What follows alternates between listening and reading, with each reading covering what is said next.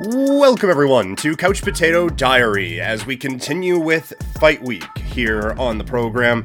Thank you all for tuning in today. You can find me on social media Twitter and Instagram. I'm at Primetime Klein, twitch.tv slash primetimepk, and you can email the show, couchpotatodiary at yahoo.com. Coming up on the show today, the heavyweight championship of the world in the UFC will be decided this weekend with Jon Jones taking on Cyril Gane. A new era for the heavyweight division.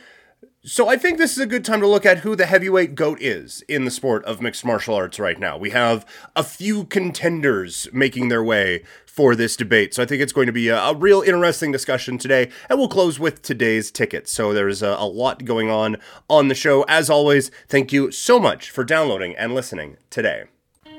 Hi, I'm Kim Carson, And I'm Peter Klein, and this is We Had No Idea, a podcast about world events that you know about, but might have fallen asleep for during history class. or social studies, however you learned history in high school. Each week, we'll do a deep dive into important topics throughout history. So whether you already know everything or feel like you need a top up on some history, we'll be here for you. Listen to us each week wherever you get your podcasts. Woo! So yes, the UFC will once again have a heavyweight champion after Saturday night, after Jon Jones faces Cyril Gane for the heavyweight championship in a bout that I believe is to decide who is the second best heavyweight in the world, next to Francis Ngannou. Um, going into a very weird time in the UFC. We don't know where Ngannou is going to go. We don't know how Jon Jones is going to react at 265 pounds. This is going to be such an interesting weekend from a fight perspective. Yesterday we went over why it is a bit of a uncomfortable topic to, to discuss because of the prior transgressions of one Jon Jones. But the title that he is going for has certainly been held by greats before. And so I think today it, it's time to really dive into the heavyweight GOAT conversation. I, I think we have four guys who can really stake their claim to it. Let's go. First, we, we went over this a couple of weeks ago with Fedor Emelianenko, just coming off of his retirement bout to Ryan Bader um, at Bellator 290 as they fought out in Inglewood, California on CBS. Uh, so the the end of the career, we were able to go over the resume, but just again, some like his real big run goes from April 2001 all the way to November of 2009, ba- uh, essentially June 2010 when he loses to Fabricio Werdum. Um, that one coming in San Jose back at Strikeforce Fedor versus Werdum on, uh, I believe that one was just on Showtime at the time. Maybe that was a CBS one. Was that? No, it was just a Showtime one. Anyway, um, not the point. The the point here being he has when you look at the longevity part of this discussion, there is absolutely no way anyone is topping the run that Fedor Emelianenko had. When you look at some of the top wins in his career, um, you have Mark Coleman when that was still a big win. You have wins over Rodrigo Nogueira for the Pride Heavyweight Championship. And again, do not let the lack of the UFC Championship being on his resume cloud the fact that this was the number one heavyweight of the time. The number one heavyweight division at that time was the Pride Heavyweight division. You could you could make a fairly compelling argument that the three best heavyweights in the world at the time were all in the Pride Heavyweight uh, division with Fedor, with Big Nog, and with Mirko Cro Cop. So those are and of course Yuji Nagata. Uh, I guess that wasn't necessarily Pride. That was Inoki Bom-Ba-Ye. But you you are looking at someone who reigned supreme over the golden age of the heavyweight division. When you, you look at what he was able to do, again, multiple wins over Big Nog. He has a win over Kevin Randleman when that was a big deal, a win over Mark Coleman when that was a big deal, uh, and a win over Mirko Cro Cop as well. And then he does beat the two guys who were at the top of the heavyweight division at the time with Andrei Arlovsky and Tim Sylvia. And this is where the Fedor legacy does get a little bit cloudy. And we'll actually see this with all the guys we're discussing today.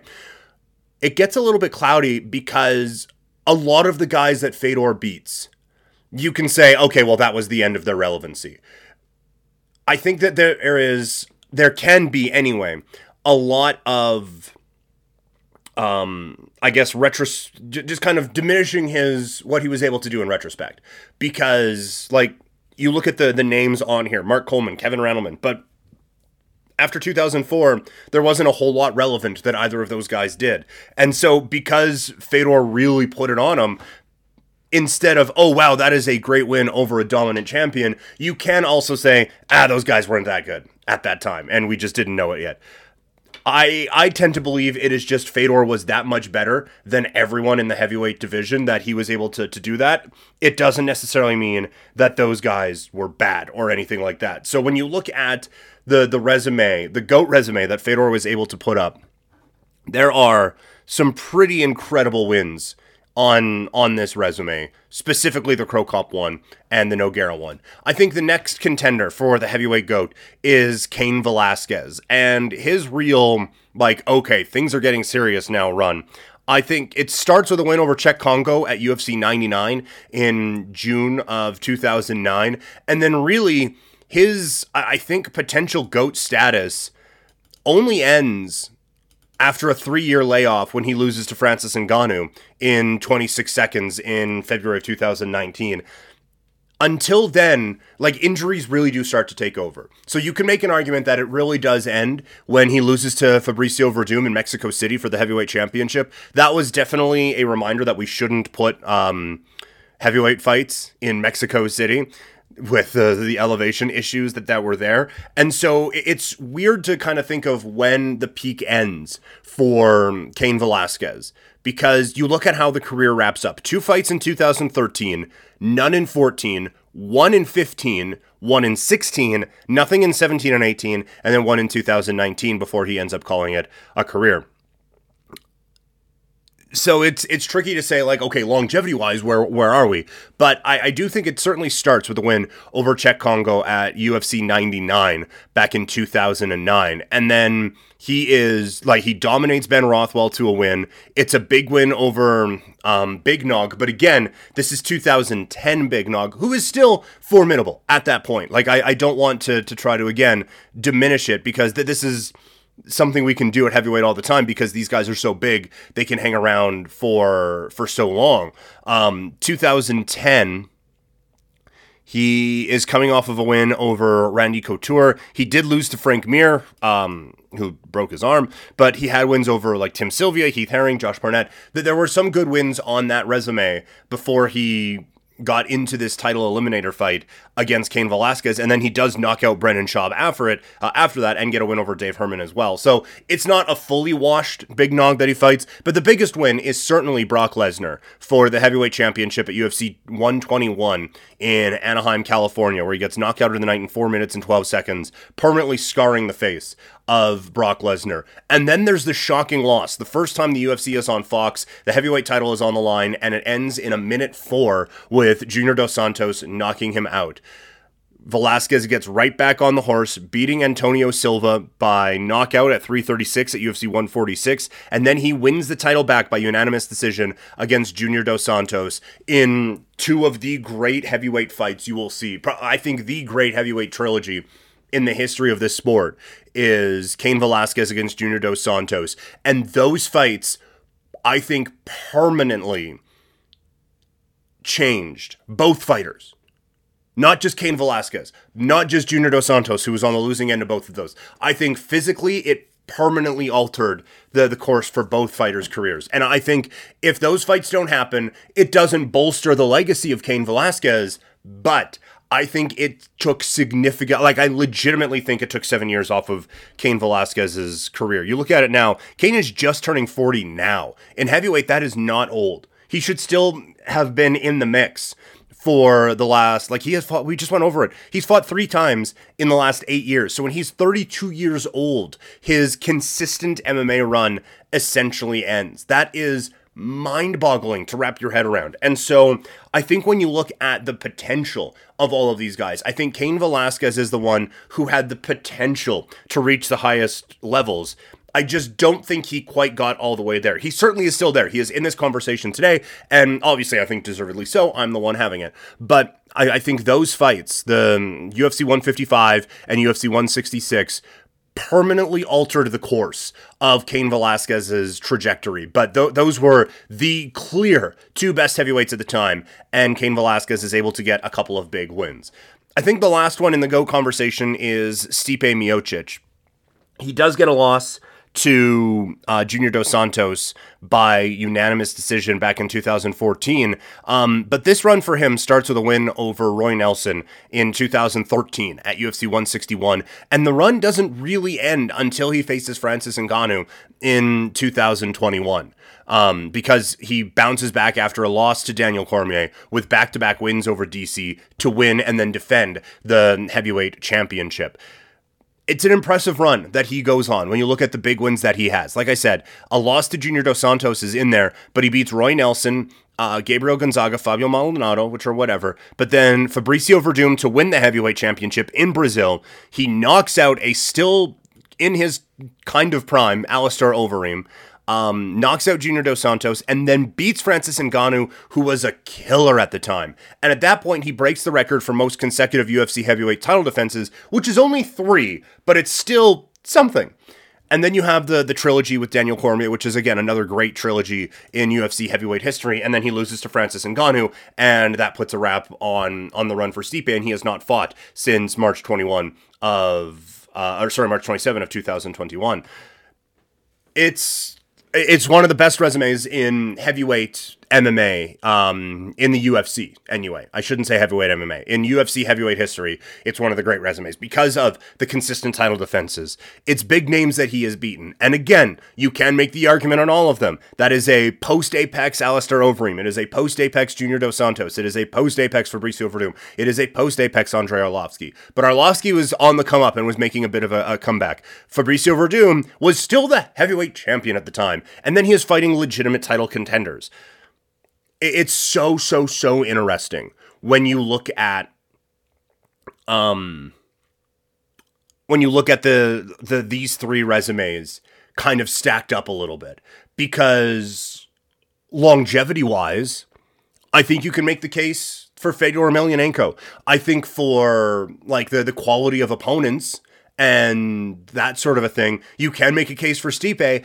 and for talent I think you can make a case for Cain Velasquez. It's so it's so interesting to do the back and forth on all of these guys right now. But I think those things that I, I just meant listed off the longevity, the quality of opponents, and the talent for what we saw. Uh, again, I think Cain Velasquez had the potential to get to this point, and I think if the JDS fights don't take so much out of him, I think he is number one in this conversation, actually with a bullet. Like I, even with all due respect to Fedor Emelianenko, I don't think it is close. But I think when you look at the talent, you look at the longevity, and you look at the quality of the opponents, I really still think you make the case, and the checkmark goes for all three boxes to Fedor Emelianenko. And it's been nice that we have had this kind of reminder of how great Fedor's career was over the last couple of months, going over things, getting ready for his retirement bout. And I think it's very fitting that you have the the last emperor finally bow out with his last fight as we go into what is a new era in heavyweight mixed martial arts. So, who is the current goat? Because Fedor Emelianenko, I think I've established here, is still the greatest heavyweight of all time.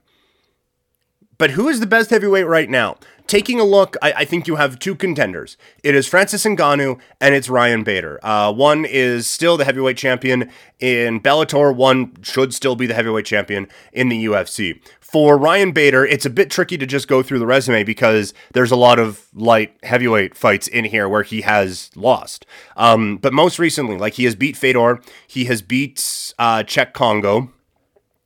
Those are heavyweight bouts. Um, he unified the heavyweight title with Valentin Moldavsky at Bellator 273 in Phoenix. Then you have a bit of time where he still dabbled in the light heavyweight division, where he lost to Vadim Nemkov, beat Lyoto Machida, but then lost to Corey Anderson. And then the Bellator Heavyweight Grand Prix, where he wins the vacant Bellator Heavyweight Championship. He beats uh, Mo Lawal. He beats Matt Mitrione, and he beats Fedor Emelianenko to get to that point. All big names and all impressive victories, but this is one where it is very clearly all basically post Apex, with the exception of Moldavsky, who is still kind of on the come up. Like that, there isn't there isn't one I think real prime win in there, regardless of what we think about Fedor and being able to to beat him twice. For Francis Ngannou, you have like it really starts with the Andrei Arlovsky just Pez dispenser, wham. But even before that, like he beats Curtis Blaydes, who is consistently in the top 10 in the heavyweight division and right around the top five. Then you have a couple of fights that are just like whatever, guys are cannon fodder. Then you have the Alistair Overeem knockout, which gets him a heavyweight championship bout. He loses to Stipe. That clearly fucked him up because he then loses to Derrick Lewis in the worst fight in heavyweight in UFC history, which is saying something. But then he goes on this run. He beats Curtis Blaydes again. He beats Cain Velasquez, who certainly post Apex. Same thing with Junior Dos Santos. But a win over Jairzinho Rozenstruik when people were saying, "Oh, Rozenstruik is the, the more the more crisp, the more technical fighter. He'll be able to wham knocked him out in 30 seconds." Then he beats Stipe, and then he beats Cyril Gane to unify the heavyweight championships, and I, I think really stake his claim. Like to me, there is not another current heavyweight resume that is close to what Francis Ngannou has done. And I don't think there is going to be one for some time. And there is going to be a very interesting discussion depending on where Francis goes next. Whether it's boxing, whether it's Rizin, whether it's um, in the, the Bellator cage, if it's PFL, wherever he goes, for a while he will be carrying the mantle of the top heavyweight in the world. And it's going to take a lot for either Jon Jones or Cyril Gane to be able to knock him off of that post. So the heavyweight division it gets a little more cloudy, which is very fitting considering the history of the heavyweight title. All right, that is it for our look at the heavyweight goats. When we come back, it is time for today's ticket.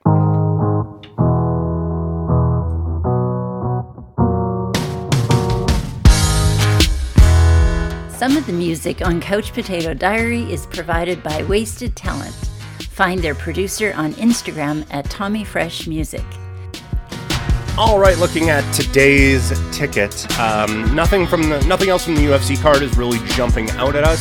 So we are going to go back to the NHL and the NBA after a one for three night last night. Looking to bounce back here tonight. Another big one between the Detroit Red Wings and the Ottawa Senators. Um, I kind of like the value here of Detroit. They they just lost to the Sens. This game is in uh, is in Ottawa now, but Detroit had their backup goalie in for that last game. I think we go Detroit here. Uh, Detroit getting plus money at plus one ten um, over at Bet ninety nine. So we are going to roll with that one.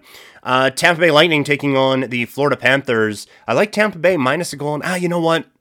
Let, us just stay away from that one. We'll stay away from that one. Um, it's tempting, but that one is certainly going to be a uh, stay away. Columbus taking on the Buffalo Sabres. I like the over in that game, over six and a half. It's a little high, but Buffalo and Columbus both don't play a whole lot of defense. So we're going to go the over in that game. And you know what? I think Buffalo wins that one pretty big. So we're going to go Buffalo minus a goal and a half. Um, I've been burned by Buffalo minus a goal and a half a couple of times. This is going to be the last time we trust them in that particular spot.